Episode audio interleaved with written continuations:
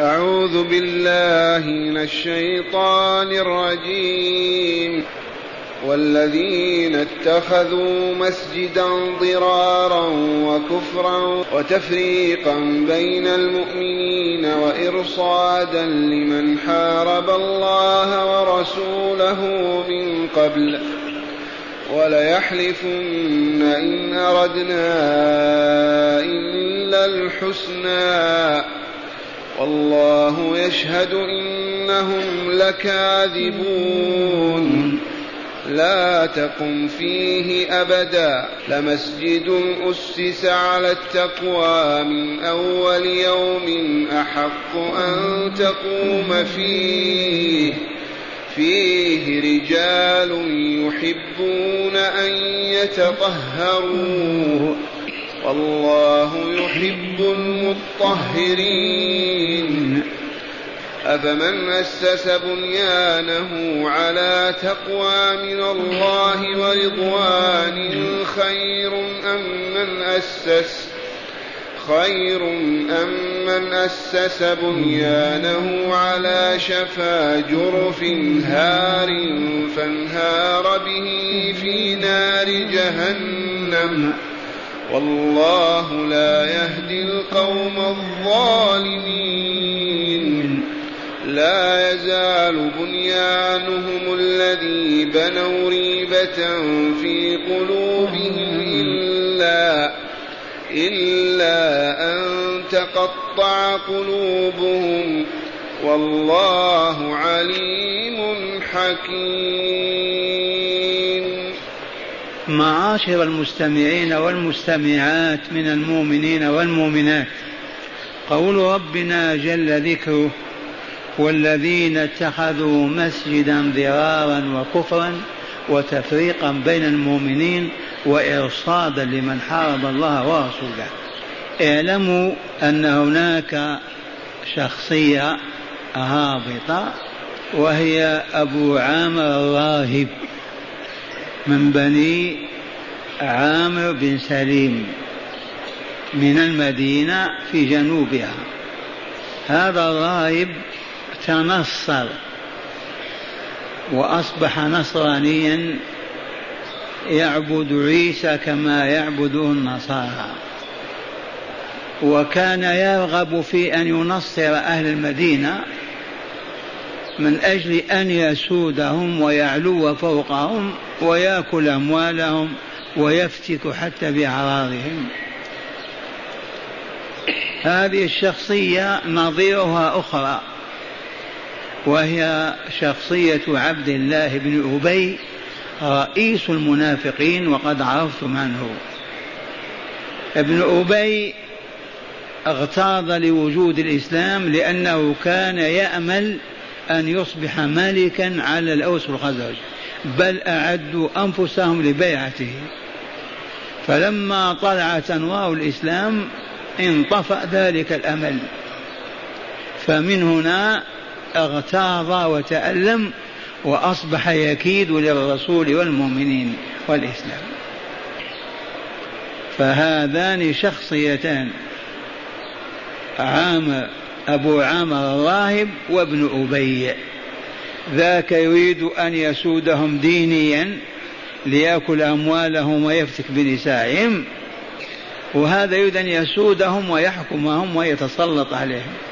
فلما لاحت الأنوار المحمدية وشمس الإسلام ذهب أملهم.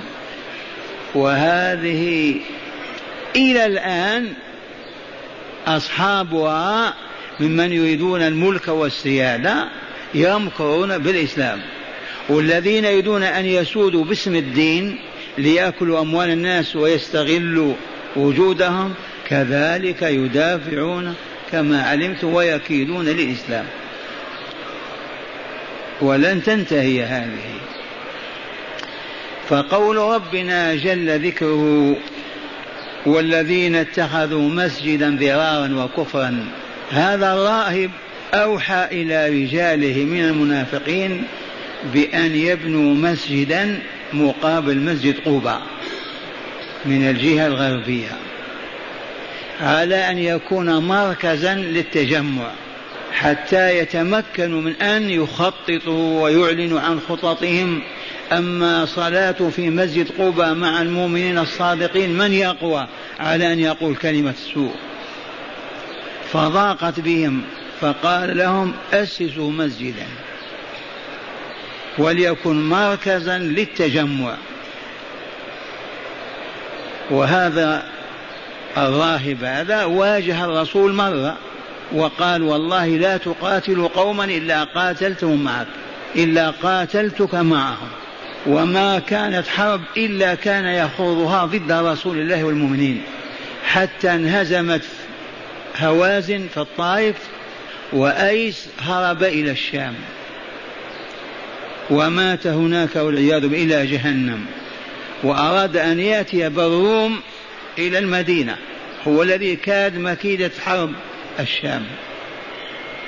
أراد أن يأتي برجال من الروم لقتال الرسول في المدينة. هذا المركز.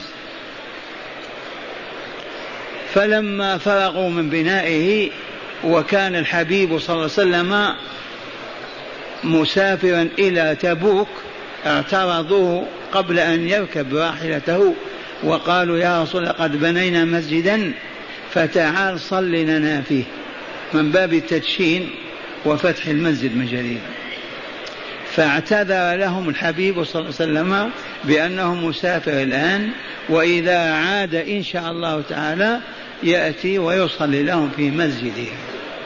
إذا ومشى صلى الله عليه وسلم برجاله إلى روم لقتال الروم حيث علم أنهم تجمعوا لقتاله بواسطة هذه المكائد وعلى رأسها عامر أبو عامر الراهب.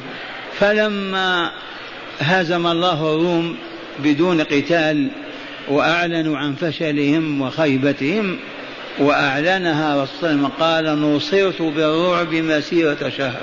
ما إن بلغهم أن الرسول خرج وانتهى إلى أرض الشام باثني عشر ألف حتى انهزموا وهم ثلاثمائة ألف. فلما عاد صلى الله عليه وسلم وبلغ مكان أو بير يقال ذروان على ساعة من المدينة نزلت هذه الآيات. والذين اتخذوا مسجدا ضرارا وكفرا وإرصادا لمن حارب الله ورسوله من قبل ولا يحلفن إن أردنا إلا الحسنى. والله يشهد إنهم لكاذبون لا تقم فيه أبدا. لا تقم فيه أبدا. فبعث رجلين من رجال القبيلة مالك بن الدخشم وآخر على أن يأتوا المسجد فيحرقونه ويهدمونه. ومشى رجلان.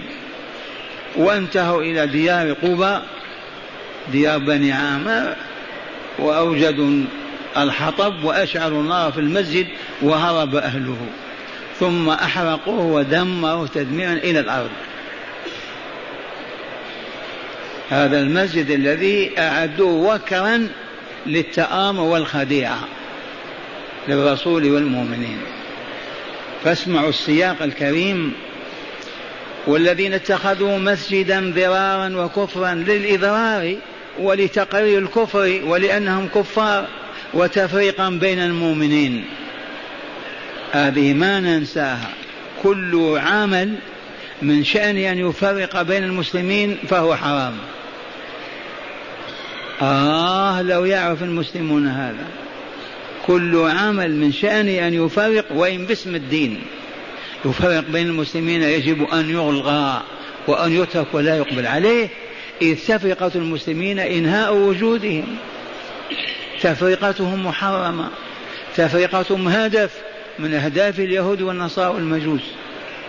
فلا يحل أي عمل في القرية في المدينة في الحي من شأنه أن يفرق كلمة المسلمين. هم أرادوا كما قال تعالى إرساء وإرصادا لمن حارب الله ورسوله من قبل. من هم الذين حاربوا الله ورسوله من قبل؟ هو هذا الراهب أبو عامر الراهب. ولا يحلفن إن أردنا إلى الحسنى. يكذبون والله. حلفوا للرسول ما أرادنا إلا الخير فقط ببناء المسجد الليلة المطيرة والرياح والمكان بعيد عن الشيوخ والعجزة فبنينا هذا المسجد. ما لنا أمل ولا فكرة إلا هذه. وكذبهم الله. ولا يحلفن إن أردنا إلا الحسنى. والله يشهد إنهم لكاذبون. فمن هنا يستنبط أن المنافق لا يوثق فيه. إذا ضبط منافق لا يوثق في كلامه دائما كذب دي شهادة الله عز وجل. والمنافق إذا واعد أخلف وإلا إذا عهد غدا وإلا إذا خاصم فجر ذي بيانات رسول الله صلى الله عليه وسلم للمؤمنين والله يشهد إنهم لكاذبون. ثم قال الله لرسوله صلى الله عليه وسلم لا تقم فيه أبدا. فمن هنا أمر الرسول بهدمه وإحراقه. وشرد المنافقون وهربوا. لا تقم فيه أي للصلاة أبدا. ثم قال له لمسجد أسس على التقوى من أول يوم أحق أن تقوم به. هذا المسجد الذي أسس من أول يوم على تقوى الله ليعبد ويطاع فيها هو مسجد قباء. يصح قباء مقصورة وقباء ممدود. مسجد قباء في بني عوف بن في بني عامر بن عوف. لا مسجد أسس من أول يوم على تقوى الله عز وجل خير من أن تقوم من مسجد أسس على الباطل والشر. لا مسجد أسس على التقوى من أول يوم أحق أن تقوم فيه أي للصلاة. ثم قال تعالى فيه رجال. هذا التنكير للتفخيم والتعظيم رجال مؤمنون صادقون. فيه رجال يحبون أن يتطهروا. ما هم منافقون أنجاز كفر يريدون التنجس بالشرك والمعاصي والذنوب والآثام والحيل والمكر. يريدون أن يتطهروا. والله يحب المطهرين أي المتطهرين. هذه نزلت في أهل مسجد قباء. سئلوا لما نزلت فيهم هذه الآية كيف أنتم؟ قالوا يا رسول الله كنا إذا تغوطنا أو تبولنا استجمرنا بالحجارة والتراب ثم نستنجي بالماء. أي جمعوا بين التراب والماء. الاستنجاء بالماء والاستجمار بالحجارة. أيهما فعلت يجزئك. استجمرت بالحجارة أجزأك. استنجيت بالماء أجزأك. لكن هم جمعوا بين الاستجمار وبين الاستنجاء. فامتدحهم الله وأثنى عليهم. يحبون أن يتطهروا والله يحب المطهرين. هذه في أهل قباء ثم قال تعالى أفمن أسس بنيانه على تقوى من الله ورضوان خير أم من أسس بنيانه على شفا جوف نهار فانهار به في نار جهنم؟ أيهما خير؟ أفمن أسس بنيانه بنيان مسجده على على تقوى من الله ورضوان؟ أي وطلب لرضوان رضوان الله. خير أم من أسس بنيان مسجده على شفا جوف نهار فانهار به في نار جهنم. الجواب معلوم. الذي أسس بنيانه على تقوى من الله ورضوان خير ممن أسس بنيانه على شفا جوف نهار شاف الجوف الأرض المحفورة من أسفل بالمطر إذا جاء تسقط في البير على شرف على على شفا جرف نهار فانهار به في نار جهنم. والله لا يهدي القوم الظالمين. هذا الطابع الأخير. الظالمون الذين توغلوا في الظلم والشر والفساد يحرمون هداية الله. من الآن نعرف هذه. الذين توغلوا في الظلم والخبث والشر والفساد عام بعد عام يصلون إلى حد لا يقبون الهداية أبدا. يحرمهم الله الهداية. وهو يخبر بهذا. والله لا يهدي القوم الظالمين. الذين توغلوا في الفساد وضربوا مسافات كبيرة في الشر والخبث هؤلاء يحرمون هداية الله. وقد بينا كثيرا هذه القضية. الشخص الذي اعتاد الكذب عام عامين ثلاثة عشر عشرين سنة وهو يكذب يصعب عليه أن يتوب من الكذب الذي يشرب الحشيشة عامين ثلاثة أربع عشر سنوات عشرين تسأله ما يستطيع يقول لك نموت ولا نتوب. الذي تعود الكذب ومشى عليه زمنا طويلا ما يستطيع أن يرجع. كالجسم إذا استشرى فيه الداء وانتشر المرض في كله لا يقبله الأطباء ولا يعالجونه. هلك. وهذا من باب سنة الله تعالى في الخلق. والله لا يهدي القوم الظالمين الذين توغلوا في الظلم. ما كل ظالم ما يقبله الله وما يهديه إذا طلب الهداية. ولكن الذين عملوا مسافات بعيدة في الشر والفساد والظلم هم أنفسهم لا يقبلون أن يتراجعوا. والله يحرمهم هدايته فيموتون إلى جهنم. ثم قال تعالى لا يزال بنيانهم الذي بنوا ريبا شك في قلوبهم وكفر إلا أن تقطع قلوبهم. إذا تمزقت القلوب ممكن يخرج من الكفر والنفاق. ما دامت هذه القلوب سليمة محشوة بالنفاق والكفر ما يخرج منها ذلك أبدا إلا إذا تمزقت إلا أن تقطع تتقطع قلوبهم. والله عليم بخلقه حكيم في شرعه. فحكمته اقتضت أن لا يهديهم. حكمته اقتضت أن الذي يتوغل في الفساد ويضرب في زمن طويل ما يرجع إلى الهداية. ما يقبل التوبة أبدا. فلهذا أجمع المسلمون على أن التوبة تجب على الفور لا يحل أبدا أن تقول العام الآتي أتوب أو حتى أتزوج أو حتى أوظف أو حتى أعود إلى بلادي حتى أصبح والله ما يجوز. التوبة تجب على الفور زلت القدم ووقعت في المعصية من ثم أستغفر الله وأتوب إليه والدموع تجري من عينيك وكلك هم وكرب من معصية الله. أما سنتوب هذه لا وجود لها. عرفتم السر وإلا لا؟ إذا أصبت بمرض عالجه على الفور. لا تقول خليه عام بعد عام يستشفي في جسمك ما تعالج ولا تقبل علاج أبدا. وهذه سنن الله عز وجل لأنه عليم بأحوال خلقه وأقوالهم حكيم أيضا في تصرفه وتدبيره لأمورهم. مرة ثانية أسمعكم الآيات. والذين اتخذوا مسجدا ضرارا وكفرا وتفريقا بين المؤمنين وإرصادا لمن حارب الله ورسوله من هؤلاء؟ أهل مسجد الضرار. إذا سئلت من هم؟ أهل مسجد الضرار. أين يوجد هذا المسجد في قباء؟ قريب من مسجد قباء. لماذا أنشأوه بنوه للمكر والخديعة ليكون وكر للمؤامرات للاتصال بالخارج. حتى يدبر فيه الباطل والشر ضد الرسول والمؤمنين. ماذا يسمى هذا المسجد؟ مسجد الضرار الإضرار.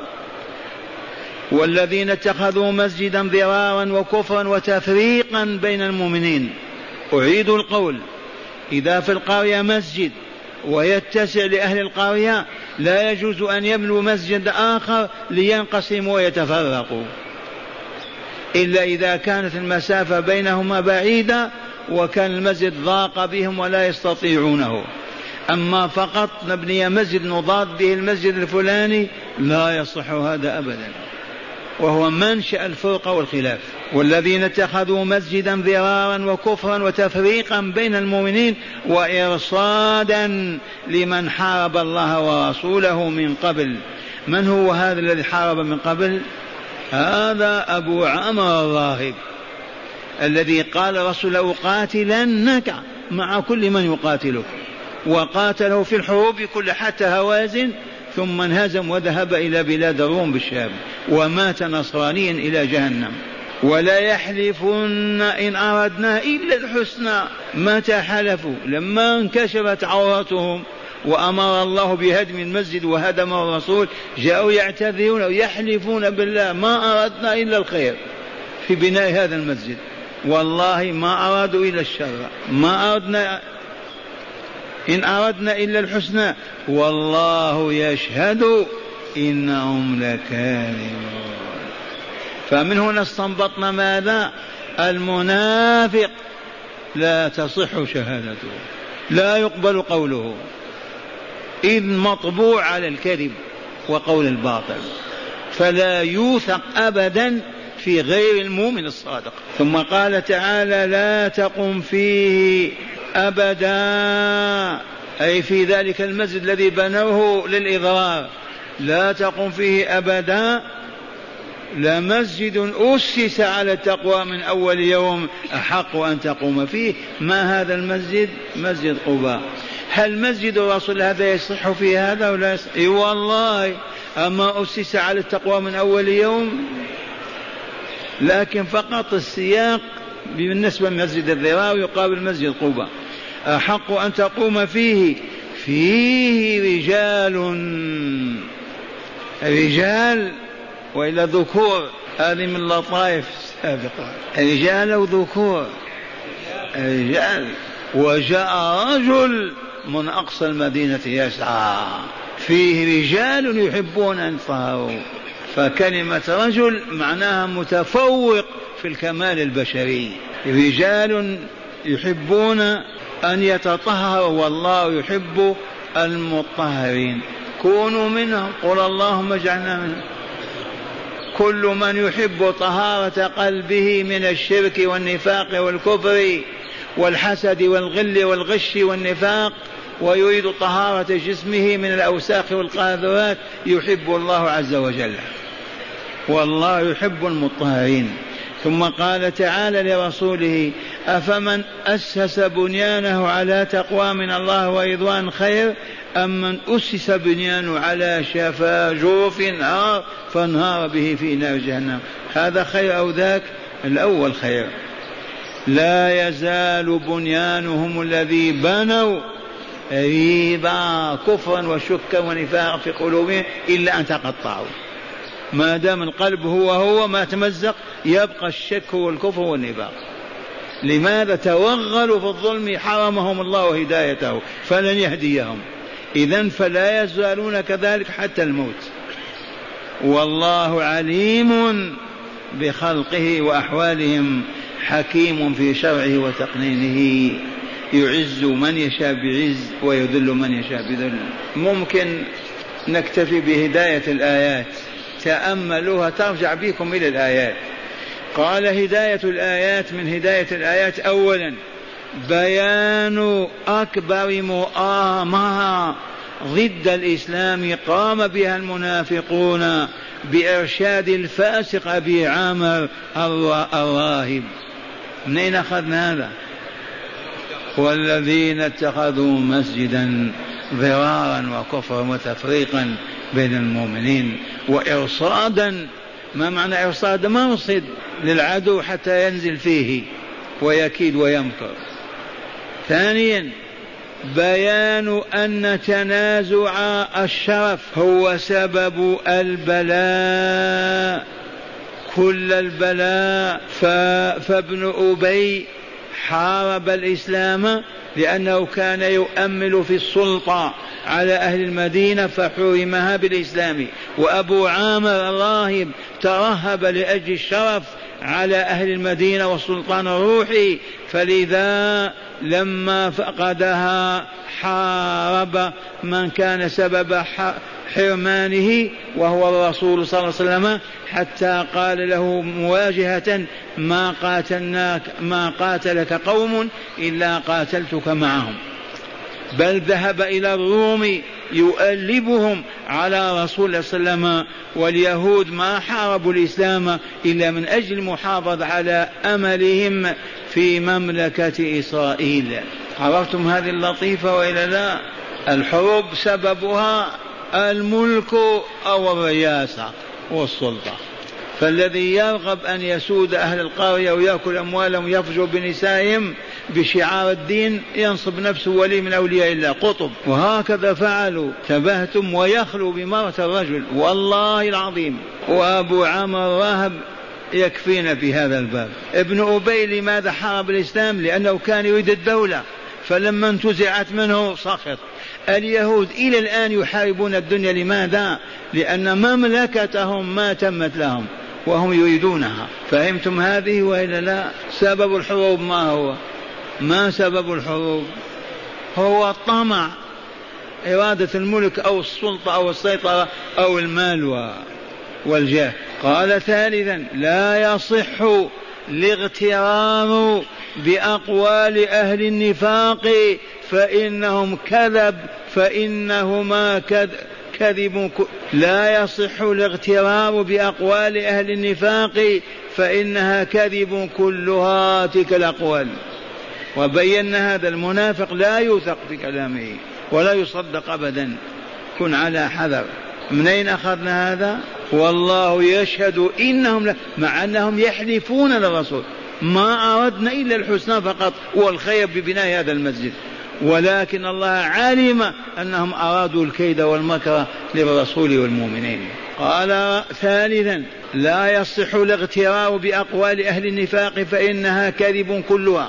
رابعا أيما مسجد بني للإضرار والتفرقة بين المسلمين إلا ويجب هدمه ويحرم الصلاة فيه. أيما مسجد بني بقصد الإضراب المؤمنين وتفريق كلمتهم وتشتيت جمعهم إلا ويحرم الصلاة فيه ويجب هدمه. من أين أخذنا هذا من القرآن؟ لمسجد حتى لا تقوم فيه أبدا. لمسجد أسس على التقوى من أول يوم أحق أن تقوم فيه. فيه رجال يحبون أن يتطهروا والله يحب المطهرين. قال رابعا أيما مسجد بني للإضرار والتفرقة بين المسلمين إلا ويجب هدمه ويحرم الصلاة وتحرم الصلاة فيه. خامسا فضل التطهر والمبالغة في الطهارتين الروحية والبدنية. عرفنا الطهارة الروحية ولا طهر روحك. مما من الشك من الشرك من النفاق من الحسد من أمراض القلوب. والبدن الثياب والبدن من الأبوال والأوساخ. من أين أخذنا هذا؟ والله يحب المطهرين. فيه رجال يحبون أن يطهروا. هذا ثناء على أهل قوبة. بما فازوا بهذا كانوا يجمعون بين الاستجمار والاستنجاء. يستجمرون أولا عندما يتبول يتغوطون ثم يأتون بالماء ويستنجون. مع أن الماء كافي بدون استجمار والاستجمار كافي بدون استنجاء. فضل التطهر والمبالغة في الطهارتين الروحية والبدنية. سادسا التحذير من الظلم والإسراف فيه فإنه يحرم صاحبه هداية الله فيهلك وهو ظالم فيخسر دنيا وأخرى. التحذير من أين؟ من الظلم والإسراف فيه المبالغة والتوغل فيه.